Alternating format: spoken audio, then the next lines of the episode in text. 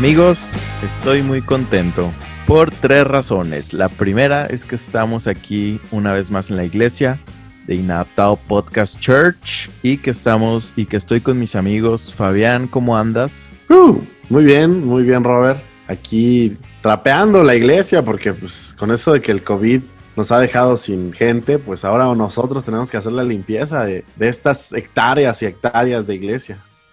Y también aquí con mi buen amigo Brian, ¿cómo andas? ¿Qué onda, Robert? Muy bien, gracias a Dios. Aquí viendo cómo trapea el Fabián mientras estoy en la sillita de, sillita masaje. Chécalo bien, chécalo bien. Sí, No sí, le está echando ganas, le está echando ganas. Y tú, Jaimico, también te vi que estás aplastado, ¿eh? Échale, échale, papá. A Sí, pues, no te pagamos, amigo.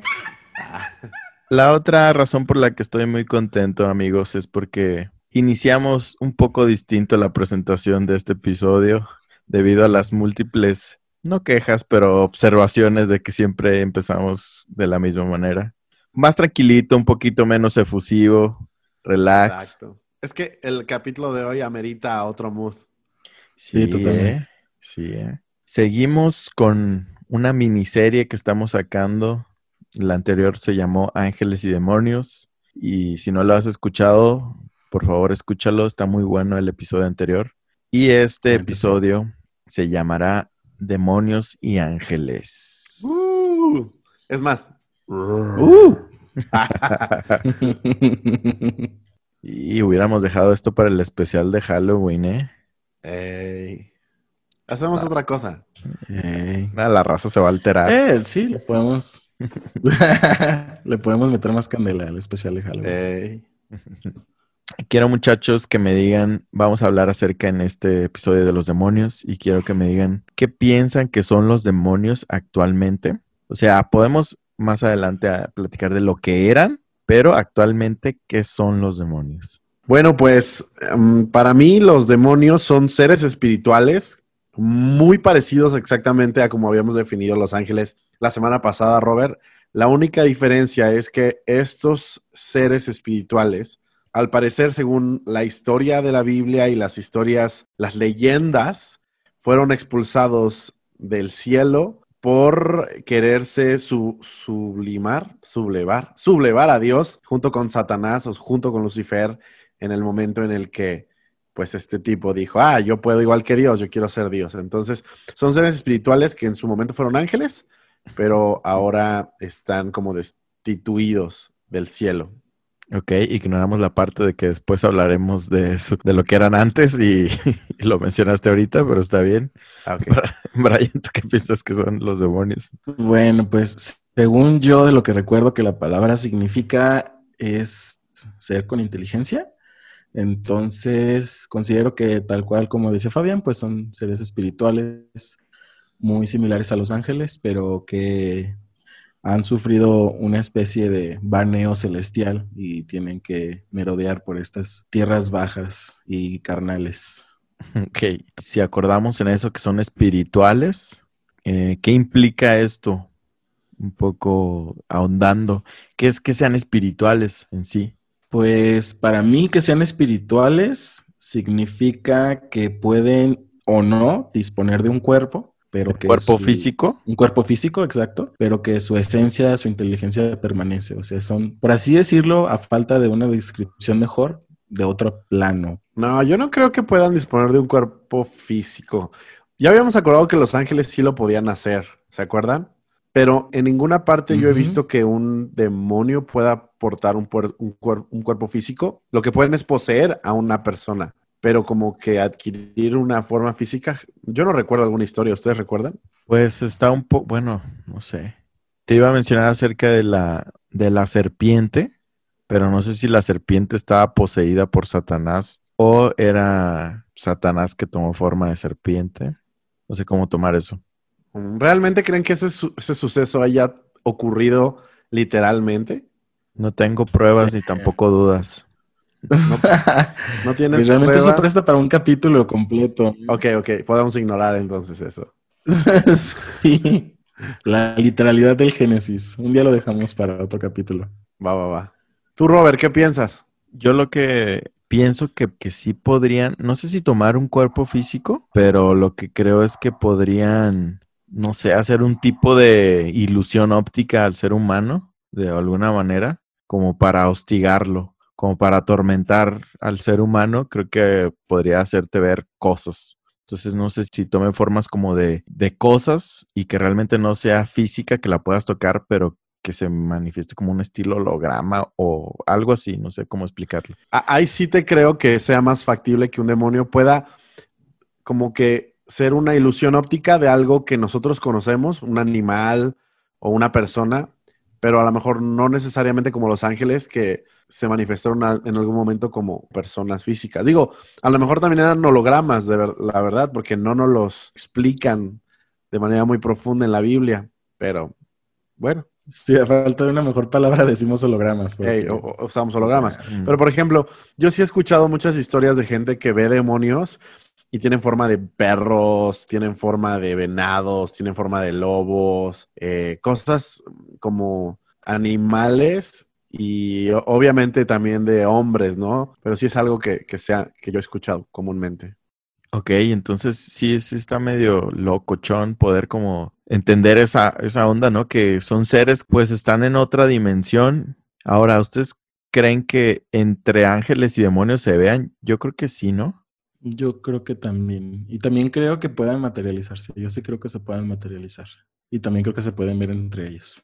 ¿Neta? Ah, no, sí, yo también pienso que se pueden ver ellos, entre ellos. Pues al final creo que digamos que están en el mismo plano los, los, los dos a lo mejor al plano de Los Ángeles está mucho más bonito que, o, la parte del plano de Los Ángeles está mucho más bonita que el de los demonios, pero al final se encuentran en el mismo, pues sí, en el mismo plano espiritual, ¿no? Entonces creo que sí hay interacción. De hecho, estoy seguro que de alguna manera hasta algún conflicto llegarán a tener en algún punto, pero de que puedan adquirir forma material, mm, ahí yo tengo mis dudas, pero pues tampoco tenemos certeza. Dijera, dijera Roberto, eh, no tengo duda ni no tampoco tengo pruebas. ok.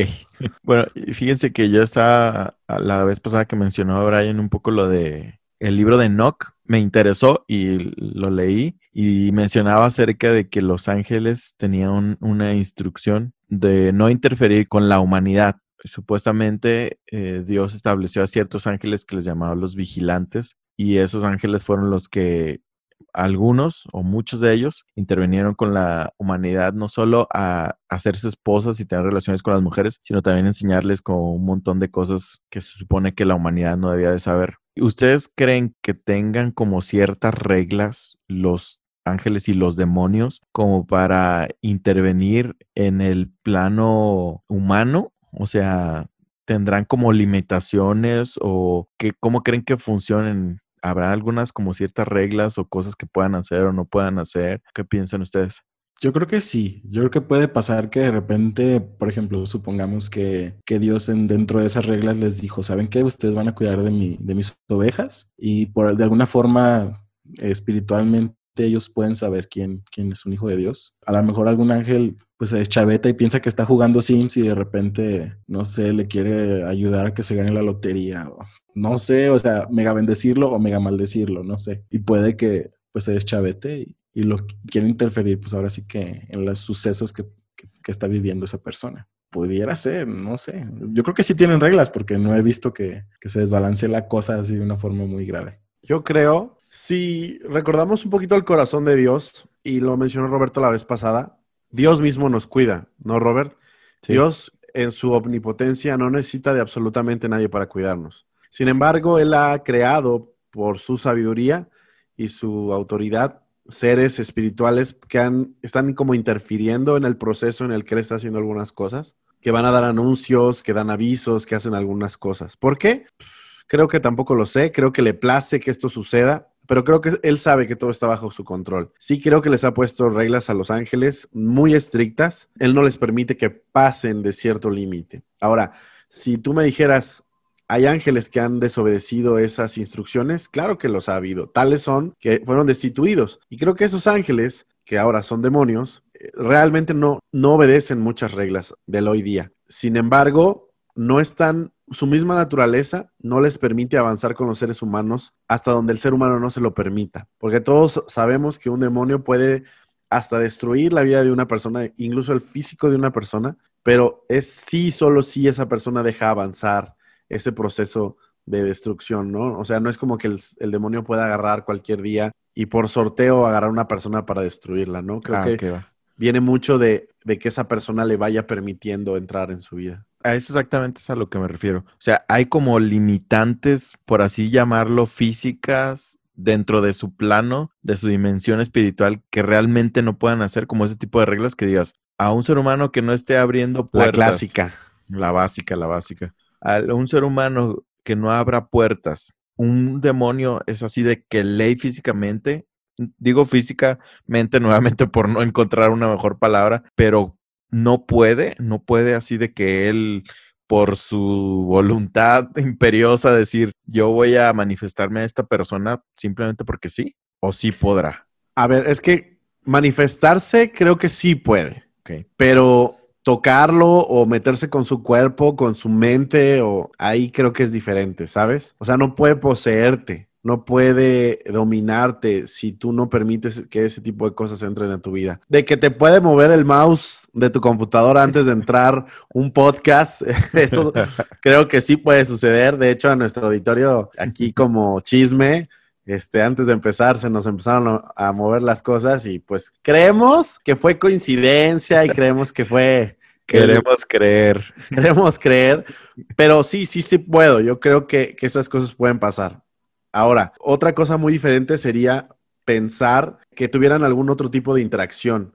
Creo que están muy limitados. Realmente creo que están limitados a que el ser humano se los permita, por lo menos el, el meterse con, eh, dentro de nuestros cuerpos y lastimarnos o hacernos daño. Me surge a mí una preguntilla. A ver. ¿Hace falta que un demonio pueda entrar en tu cuerpo para atormentarte de alguna manera? ¿Aún seas creyente? No hace falta para atormentarte. Ah, ya me acordé de lo que iba a decir. A ver, a ver. Va en referencia a eso que estás mencionando. ¿Se acuerdan que en el libro de los Hechos, unas personas querían, unos judíos querían exorcizar a ciertas personas y estaban, estaban orando diciendo, yo te reprendo, demonio, en el nombre de Jesús, el que predica Pablo, ¿se acuerdan? Sí. Entonces dice que los demonios Sí.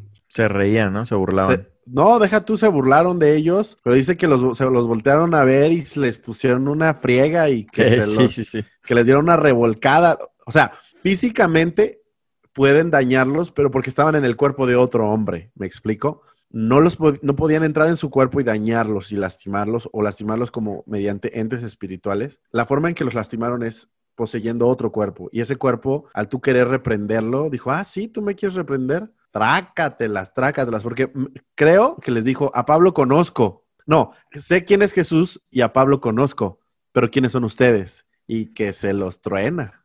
Sí.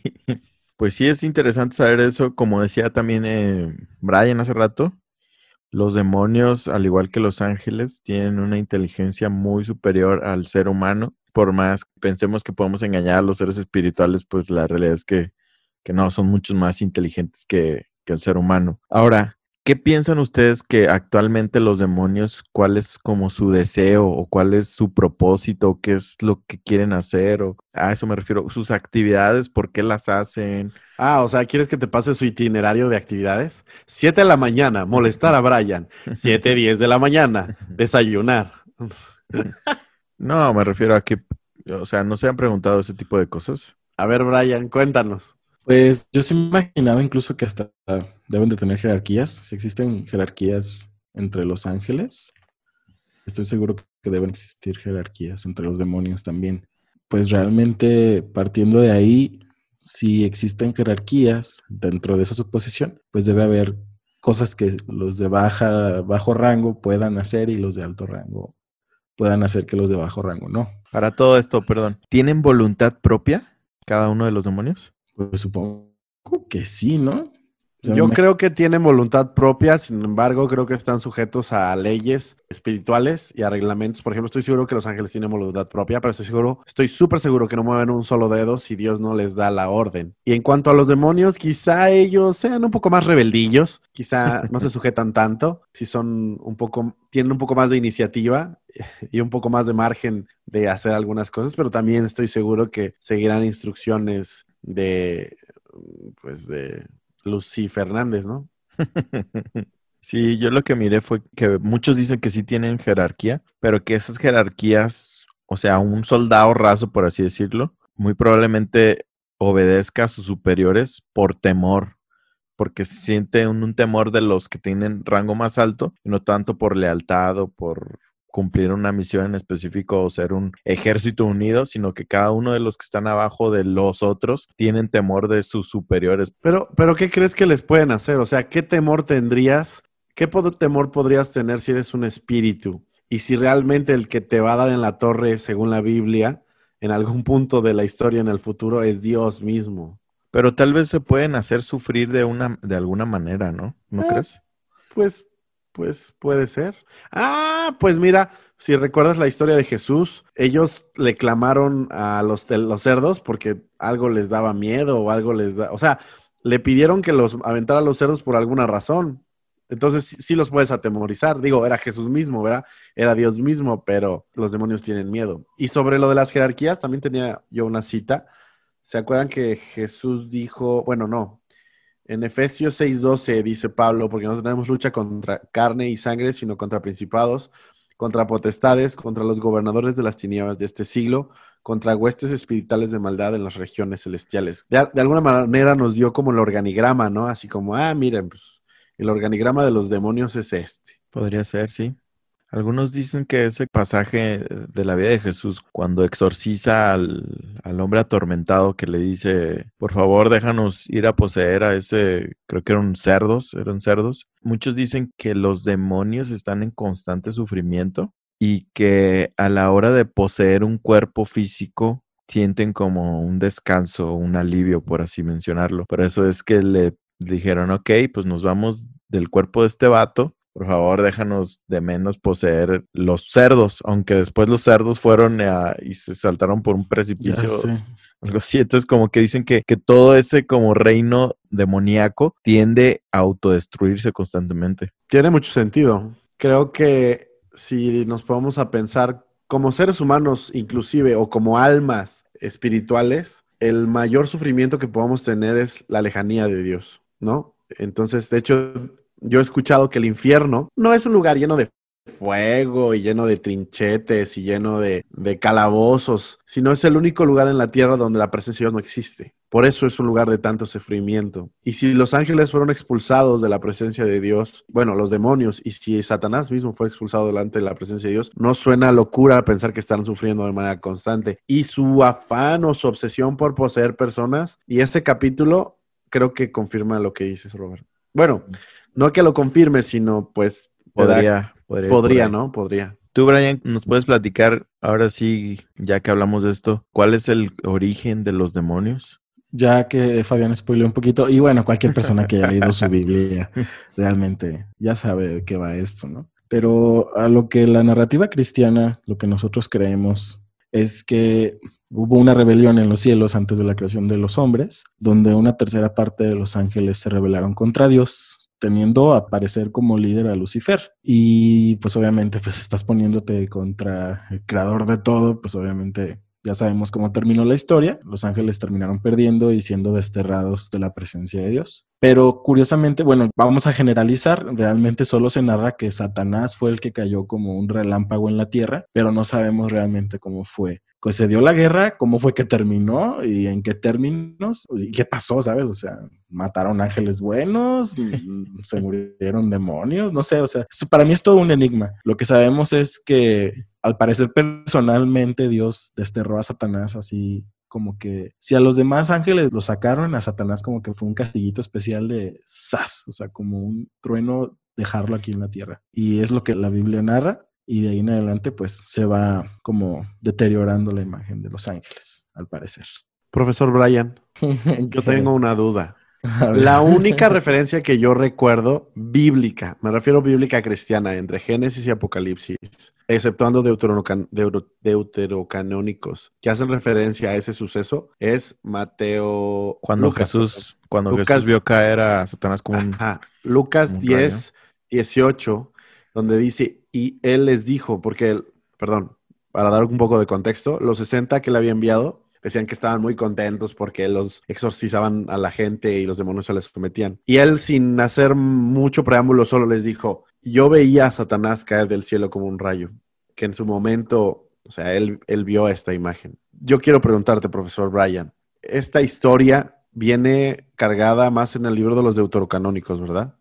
La verdad es que no conozco. creo que viene en, Ezequiel una parte y la otra viene en Isaías, pero creo que ha estado malinterpretada esos pasajes. Sí, porque es cuando le habla al rey de Tiro, al, rey de Tiro en Ezequiel y el otro, creo que es al rey de Babilonia, si no, si no me acuerdo, el de Isaías. Entonces, la verdad es que sí está, sí está extraño por las cosas que le dice.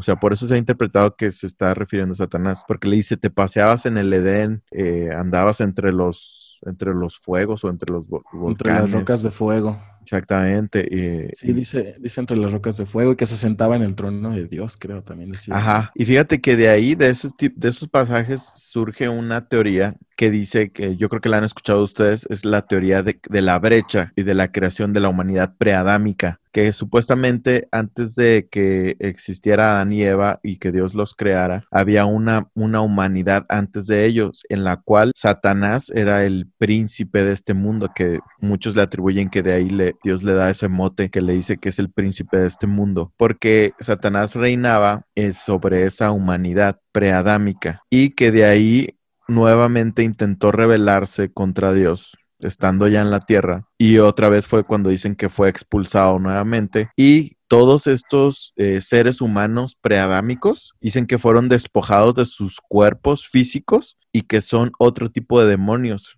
Fíjate, como redundando en el tema. Es una teoría, este, obviamente, muy loca y muy poco fundamentada bíblicamente, pero ahí está, que dicen que todos estos humanos fueron despojados de sus cuerpos físicos y son un tipo de demonios y también otra, esa misma teoría o esa misma corriente habla acerca de que los, eh, los a la hora de ser destruidos, los, los o sea, los hijos de los ángeles que tuvieron relaciones con, con las hijas de los hombres ya del linaje adámico, cuando fueron destruidos en el diluvio también eh, despojados de su cuerpo, como su espíritu era mitad, por así decirlo, ángel caído y mitad humano, a la hora de ser despojados y en el, la dimensión espiritual, también son otro tipo de demonios. Entonces, esta supuesta teoría tiene tres tipos de demonios. Los demonios que fueron arrastrados con Satanás de la tercera parte que menciona Brian, que se rebelaron contra Dios. Los demonios que son toda la creación preadámica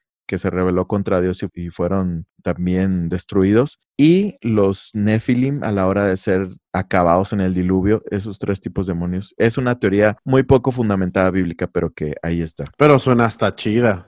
Sí, suena épica. Para hacer unas películas. Pero miren, la verdad, a mí siempre me causó mucho ruido cuando Jesús decía, y no pasará esta generación hasta que haya sucedido las cosas que yo os dije. Y yo decía, esta generación, como si hubiera otras generaciones. No sé si se refería a nosotros como humanidad, así de no pasará esta generación hasta que haya acontecido lo que yo... Mm, no sé, la Biblia hay muchas cosas que nos oculta. También hay cosas que creo que Dios, pues, ni siquiera está interesado en que nosotros sepamos. Sin embargo, la verdad, está chido imaginar. Creo que en específico eso de lo de la generación, cuando Jesús está hablando, está narrando la caída del imperio romano y habla de la destrucción del templo y todo ese rollo. Entonces está hablando de sucesos históricos que sí sucedieron durante esa generación. Pero lo han malinterpretado en términos escatológicos como de que Jesús está hablando muy a futuro, cuando no es así. Hasta donde yo tengo entendido, necesitaría leerlo porque realmente lo estoy Es que creo que lo dice en varias ocasiones. En una de ellas creo que dice que no pasará esta generación hasta que vean bajar al Hijo del Hombre, igual que como lo vieron subir. Entonces, así como... Ah, ¿Sabes? o sea, ah, no dudo, no dudo, no dudo que, por ejemplo, cuando abren el cerdo y lo vierten en templo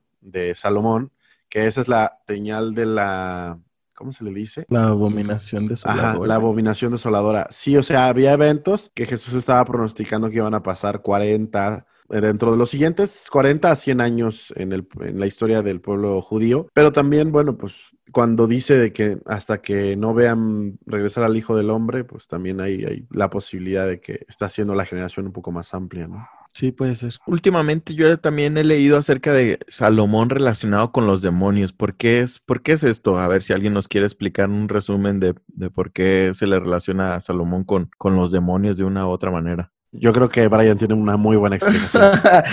no, yo he leído muy poquito. He leído muy poquito al respecto, pero lo que he leído al parecer es que dentro de la sabiduría de Salomón estaba incluido todo lo, ocultis- todo lo oculto. Entonces, al parecer, Salomón tenía una, como que un conocimiento muy amplio de temas de ocultismo. Y ahora sí que de- fuera de la Biblia hay muchos libros apócrifos donde se le, no muchos libros, sino que hay textos donde se le relaciona de forma directa a Salomón con muchas prácticas eh, ocultistas que, que a los judíos hasta el día de hoy preservan. No todos los judíos, sino que se narra la historia de, todo eso. A eso me refería. Yo realmente dudo que la sabiduría de Salomón dada por Dios haya incluido cuestiones ocultas, precisamente por la, razón misma. Fue dada por Dios. Sin embargo, todos recordamos que Jehová, o en ese momento Dios, recriminaba al pueblo de Israel porque les dijo, ustedes siempre llevaron la estrella de Moloch cuando iban conmigo. Ustedes siempre fueron haciendo brujería, aunque me estaban siguiendo, ¿no? Aun cuando estaban atrás de la nube y atrás de la antorcha que los cuidaba de noche y de día, ustedes seguían haciendo sus relajos. Entonces había mucha brujería inmiscuida ya de por sí en el pueblo de Israel y, y es algo que siempre Brian nos lo recuerda.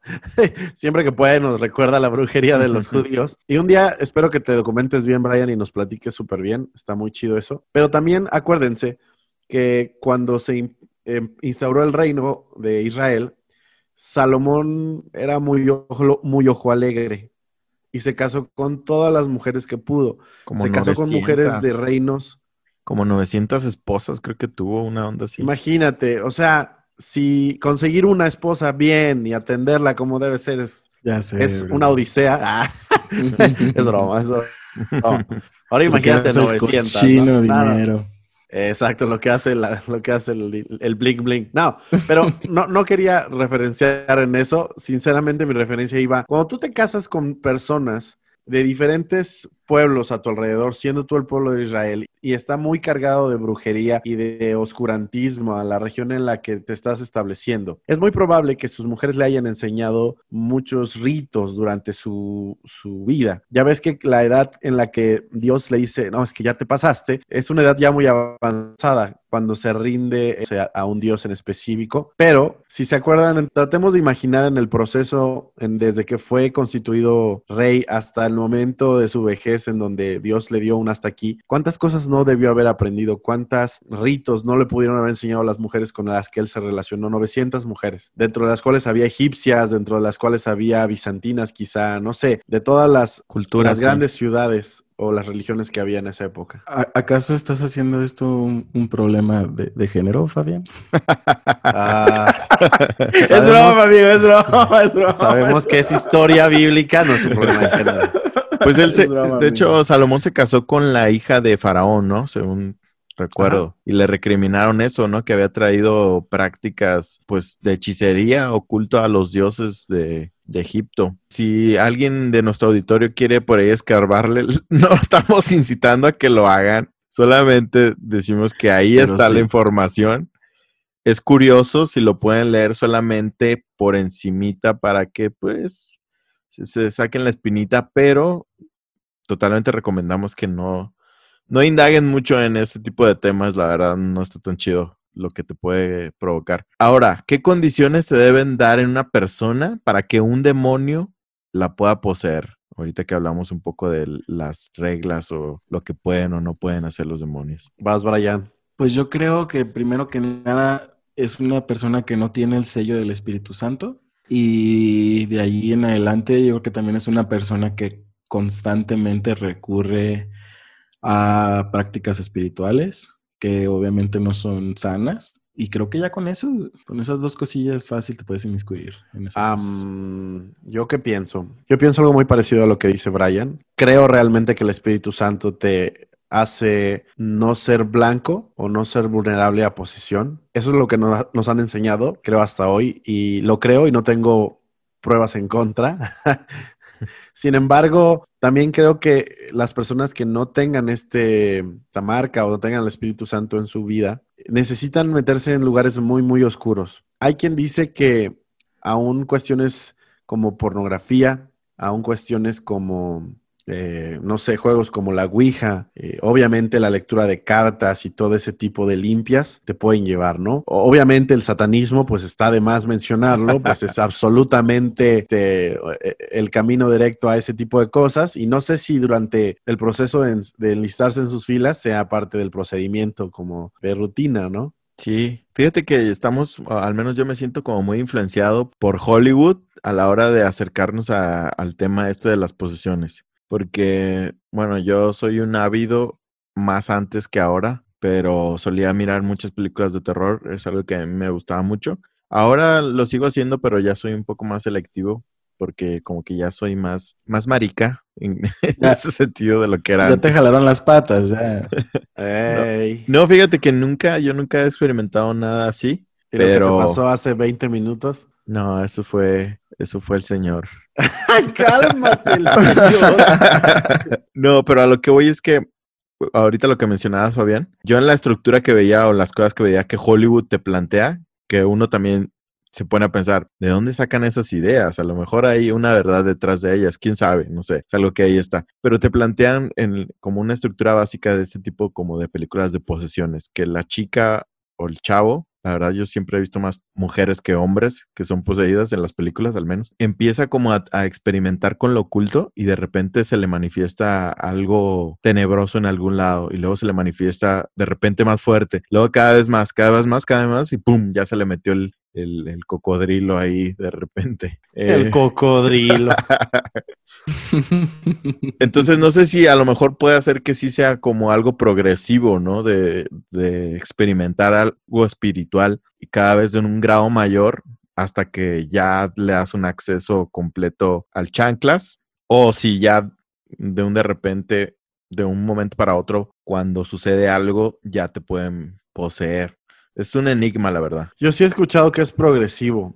También creo que va relacionado a tu voluntad, ¿no? Creo que ningún ser humano en su sano juicio podría doblegar su voluntad para ser poseído. Por eso creo que tiene que ser un proceso donde vayan doblegándote. No sé, pienso. Yo digo que puede ser tan como de un lado como del otro, algo repentino o gradual, porque he visto también personas que no son creyentes, que que no conocen nada de la palabra de Dios, los he visto de una rendirse hacia los pies de Cristo y llorar y sentir la llenura del Espíritu. Y creo que puede pasar lo mismo con una persona que, no conoce. No digas eso, no termines la frase. No, estás comparando. estás comparando la gloria del Dios invisible, omnipotente, al cual toda rodilla se doblará. Sí, continúa, Brian. Sí, de hecho sí, lo voy a seguir. Hijo del, gracias por... No puedo creer. Gracias por dejarme acabar mi idea. Estaba, este, no, no, me estaba rescatando ni nada. Es que son cosas que sí han sucedido. O sea, hay gente que de una puede caer en una mega... No sé, es que es otra cosa que yo tengo dudas. La depresión puede ser causada por un demonio. Una enfermedad puede ser causada por un demonio. Yo sé, yo he visto una jerga en el cristianismo muy común pero que no lo asocian tanto con demonios directamente, pero traen la frasecita de espíritu de cobardía, espíritu de depresión, espíritu de... Y es, ajá, de temor, y espíritu de flojera, espíritu, ¿sabes? Como que son, no les dicen demonios, pero les dicen espíritus, o sea, no sé si hay alguna diferencia realmente. Porque le sacamos. ¿Quién sabe si, o sea, de dónde sale ese tipo de ideas, ¿no? De qué pasaje de la Biblia sacan que hay un espíritu de ese tipo de cosas. Nunca lo he, lo he sabido yo. ¿Sabes? Es como el vallado de ángeles, amigos. Ajá, sí, es una, daga igual, así. Sí me suena, Algo así. Me suena. Entonces yo, yo creo que a lo mejor un demonio, una persona que está endemoniada o que tiene una especie de, ¿cómo decirlo? Opresión, sí puede tener una depresión o una enfermedad que sea, mm, ¿cómo decirlo? Metafísica, o sea, que sea influenciada por algo que netamente no es dentro del ámbito biológico. O sea, somatizada. Ajá, somatizada, pero que no proviene así como que de, un, de una forma natural. Aunque se dé el caso que tú dices, pero también creo que es gradual. ¿Por qué creo que hay una diferencia? El ser humano en naturaleza está dispuesto a rendirse a Dios. Su carne es la que no, y la rebeldía y, la, y el corazón, el pecado. Sin embargo, para rendirse a un espíritu maligno, sí creo que hay que hay que hacer un poco más de trabajo, ¿no? Porque no es nuestra naturaleza rendirnos o permitir ser poseídos por un espíritu maligno. Ah, sí. No, Pero igual sí. no tengo la, no tengo una respuesta absoluta. No, y no estoy diciendo que tenga que ser uno u otro. O sea, digo, puede ser, creo que en, en ambos casos lo mayor es gradual. O sea, la mayoría de las veces en ambos casos es gradual. Tanto acercarte a Dios como a- o al otro lado, pues lo vas haciendo de a poquitos. ¿no? Pero puede que también se dé que sea de golpe. O sea, no, no digo que una persona va a amanecer con, con ojos rojos y cuernos. Sí, poseída, ¿no? digo que no, pero sí, sí puedes tener como que una, ¿cómo decirlo? Una consecuencia muy grave a lo mejor de un día para Sí, otro. sí podría No sé. ser. Como, como el chiste. Espíritu, sal por donde entraste. Ah, No, bueno. Ay, qué desagradable sujeto. Es un chiste, es un chiste. Ok. Ya, ya, ok, ok. Sí, yo, yo también pienso que para que un demonio te posea, tienes que estar buscándole.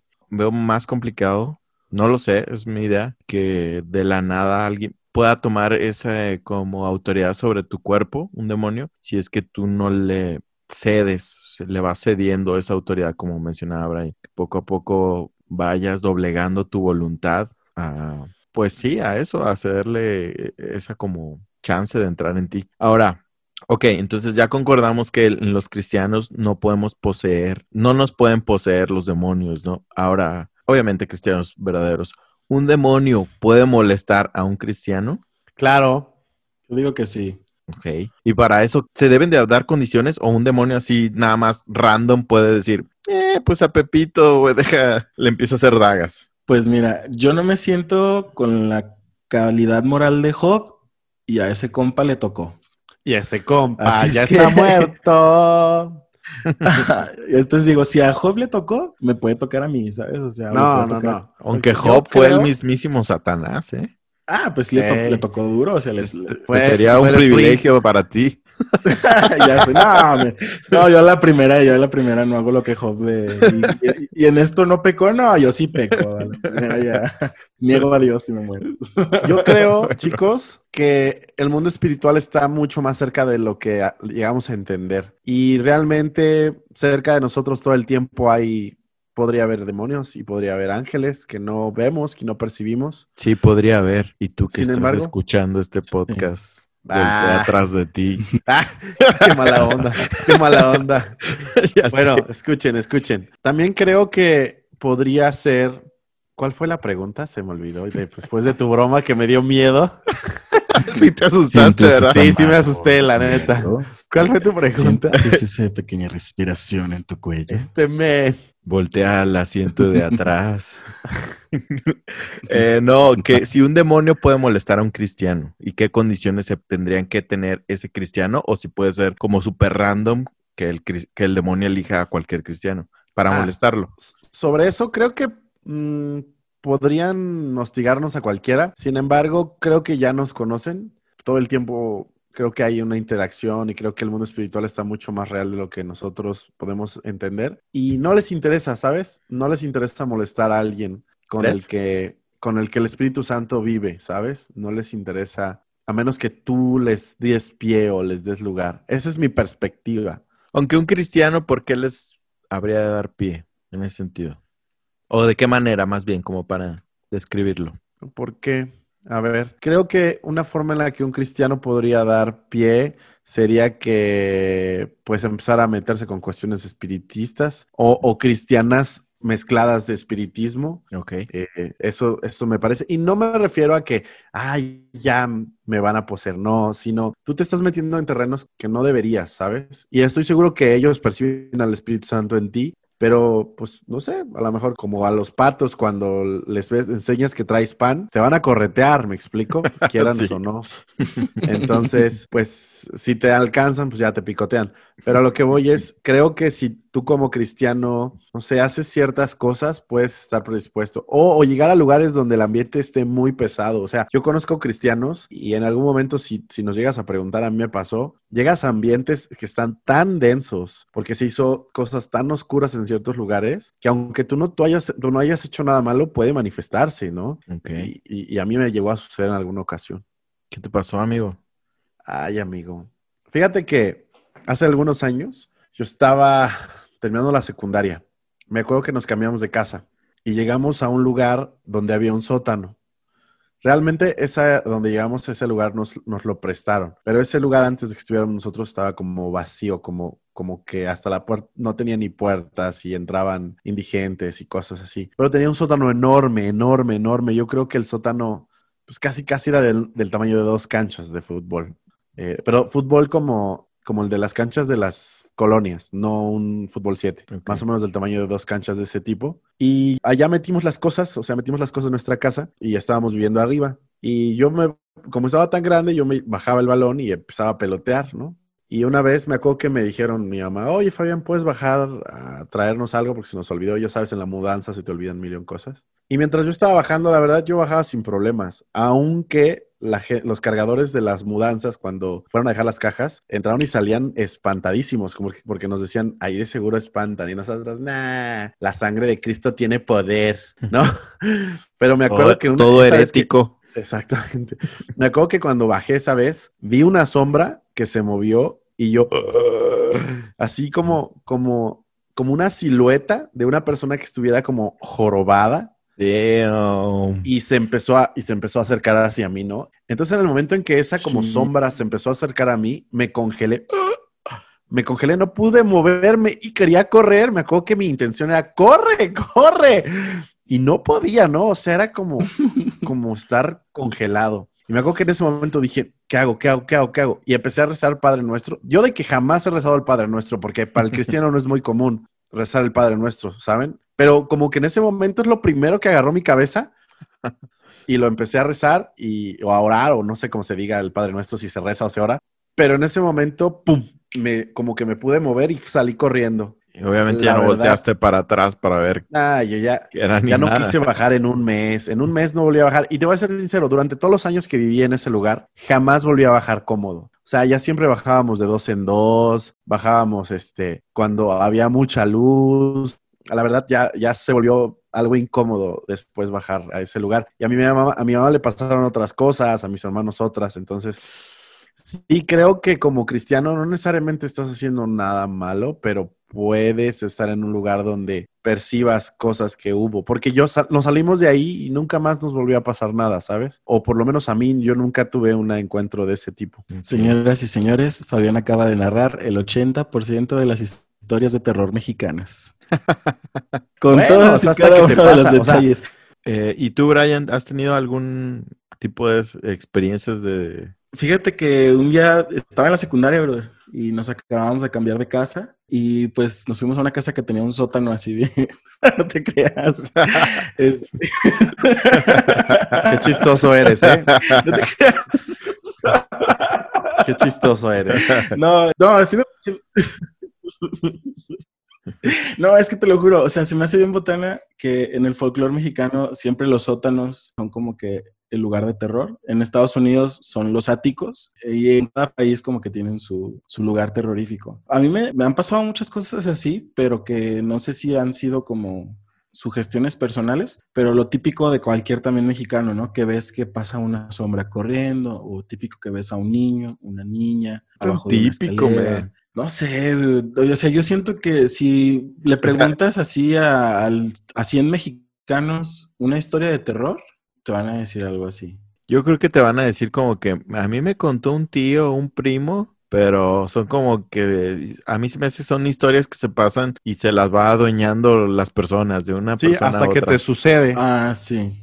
Hasta que te sucede. Por ejemplo, Otro, en, en algún otro capítulo, en otro, algún otro, en algún otro capítulo me gustaría platicar sobre ovnis o extraterrestres. Ok. Y yo no creía en eso hasta que vi uno, ¿sabes? tu madre. Yo- yo Se los juro. creo en eso. Entonces, lo vamos a dejar para otro capítulo, pero sí, es sí. igual que con los demonios. De verdad, tú piensas que son mentira hasta que tienes una cosa No, de esas fíjate, yo, ¿sabes? yo nunca me ha pasado nada, nada, nada de ese tipo. Gracias a Dios, Señor, quiero vivir así hasta que fallezca, que nada me pase. Pero, pero yo creo 100% que son reales, la verdad, yo creo 100% que son reales, no tengo ninguna duda. Y hablando de eso, subimos, hicimos una encuesta en Instagram eh, preguntándoles a todos ustedes, amigos, gracias por participar, la verdad, lo apreciamos mucho. Y para todos aquellos que no lo hacen, si ves una encuesta nuestra, pícale ahí sin miedo, no pasa nada, pícale si sí o si no. Y eh, la encuesta decía que si habías experimentado algo, puede interpretarse como una manifestación de algún demonio, o sea, como tirándole a algo maligno, algo negativo. Y el 60% de las personas que votaron dijo que sí. Entonces es algo muy llamativo, ¿no? Que tú experimentes algo así, como ustedes dos que han experimentado algo. Sí aplica más o menos, de hecho, la estadística aquí entre nosotros, ustedes son el 66% más o menos de nosotros tres y, y, yo a mí no, no me ha pasado absolutamente nada de eso. Wow. Fíjate que ya cristiano, ya cristiano, a mí lo único que me ha pasado ha sido que se te suba el muerto, la experiencia de la parálisis del sueño y tener sueños así muy, muy raros. Sueños que los cristianos les dicen sueños como proféticos, que son sueños no normales. Eso es lo único que me ha pasado ya como cristiano. Ok, un día tenemos que definir qué es un sueño profético y qué es un sueño cristiano. Es que los cristianos traemos mucho el brete de que, ay, Dios me habló en sueños. Entonces, como creemos que Dios habla en sueños, como que ya, ya también le agregamos el, ay, tuve un sueño feo que fue espiritual, tuve un sueño donde me atacaron, o sea, tuve opresión o cosas así. sí, ya son jaladas que uno se inventa, pues, pero... Digo, puede ser, solo hay que, hay que explicarlo mejor al auditorio. Es bien difícil, la verdad. hasta que te pasa, hasta que te pasa, güey. ¿Me entiendes? Así mero. bueno, te vamos cerrando un poquito ya el episodio de hoy. Fabián, ¿puedes mencionar a nuestro gran amigo Ignacio? Perfecto, Ignacio Mella, ¿verdad? Te mandamos un fuerte saludo. Un fuerte saludo, los saludos no son fuertes. Bueno, un fuerte abrazo si le dices, Hola, si bien recio. ok, sí es cierto. Sacudiendo las manos así. Un fuerte abrazo y un saludo. Eh, él mencionó que el único momento en el que ha percibido espíritus malignos es mientras escucha Inadaptado Podcast Show. Exactamente, eso es una mentira porque yo siento a legiones de ángeles. Cada vez que reproduzco Inadaptado siento un vallado de ángeles alrededor de mí. Que nos rodea. Exactamente, y siento la sangre preciosa fluyendo en las paredes. Sí, esto ya. eso, es una escena de terror, mil por ciento. ya sé. Pero así se ora. ¿Sí o no así se ora? Pues no sé. Bueno, el pastor Rey Levan de repente se avienta esas. No, el pastor Rey Levan es muy relevante. que no nos escuche, ¿eh? porque nos acaba de regalar unas pickups que, uy, ¿para qué te estuvo, cuento? Estuvo súper chida, ¿no? La gente estaban chidísimas. Ah, perdón, auditorio. No, no nosotros vamos en, camión y en tren. Somos ah, humildes siervos del Señor. Como Andrés Manuel.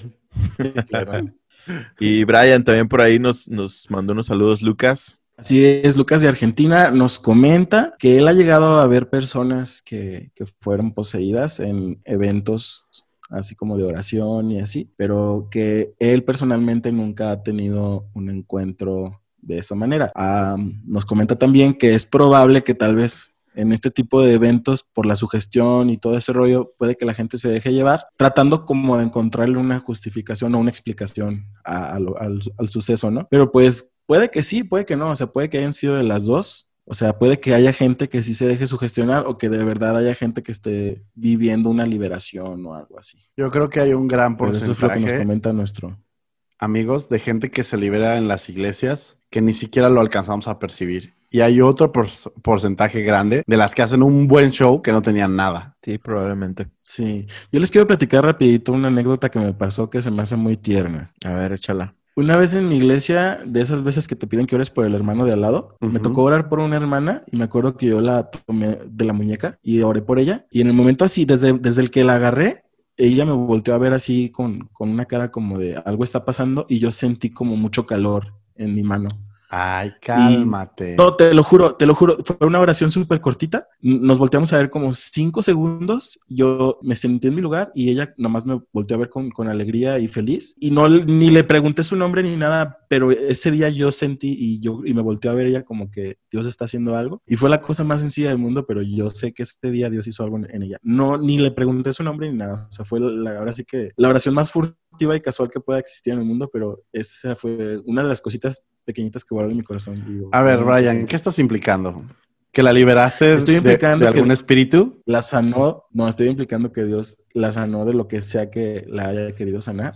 ah, pues, ok. De alguna forma ¿Tú sabías si traía de alguna pues, enfermedad? ahora que- No, yo nada, o sea, ya haz de cuenta, pasa así, los pastores te dicen, levante la mano quien tenga alguna enfermedad o alguna necesidad Ah, por los que quieran que oren por ustedes. Entonces, la hermana levantó y yo luego dice, los hermanos que estén alrededor de los que levantaron la mano, vayan e impongan manos. Ah, Entonces, oh. yo volteé así para atrás de mi lado izquierdo y estaba la hermana, entonces dije, ah, lo voy a agarrar aquí, de- de- o sea, era como de, de la chamarra, o sea, no le agarré la muñeca, o sea, fue de la chamarra de una forma muy gentil, no crees que la agarré así toda la muñeca, todo acosador yo.